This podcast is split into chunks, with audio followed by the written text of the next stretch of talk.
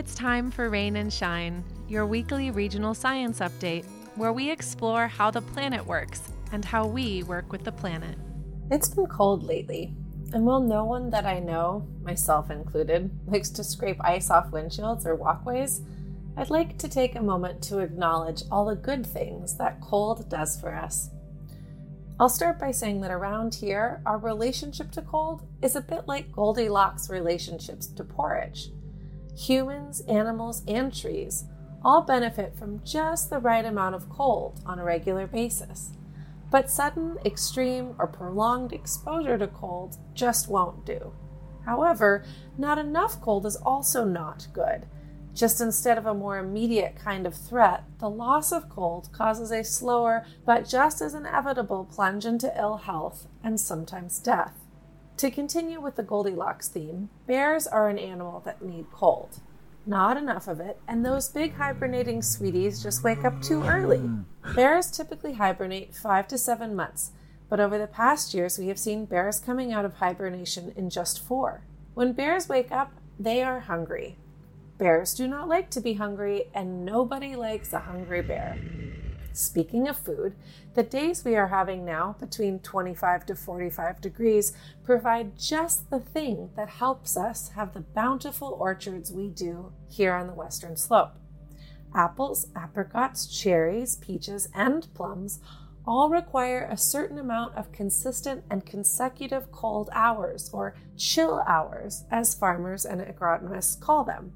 The optimum chill temperature for these fruit trees is from 34 to 48 degrees Fahrenheit. Fruit trees gain chill hours when the temperature is continuously between 34 and 48 degrees, but they lose chill hours when the weather warms and the temperature rises above 48 degrees. If the temperature stays cold, chill hours accumulate, but if the weather vacillates between cold and warm, they do not. If there are not enough chill hours over the course of a winter, a tree will not fruit properly.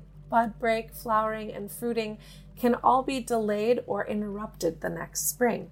So, how is cold good for humans?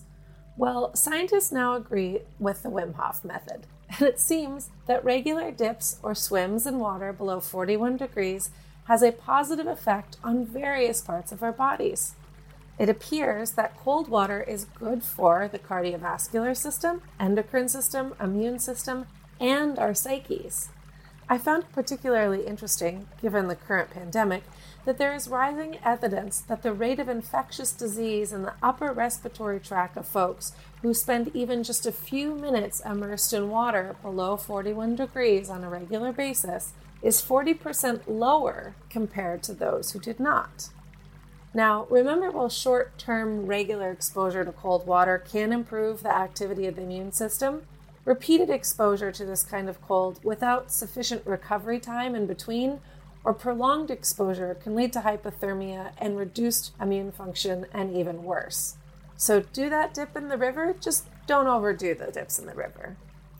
Next time you go outside in the morning and the cold stings your cheeks or you have to shovel the walk, Maybe instead of feeling down about it, give a little gratitude to our friend the cold, which makes bears sleep, fruit trees bloom, and our bodies and minds strong. You've been listening to Rain and Shine, a production of the Learning Council, and written and narrated by me, Calla Rose Ostrander. To submit your nature and science questions, email us at rainshineweekly at gmail.com or visit our Facebook page. And thanks for listening.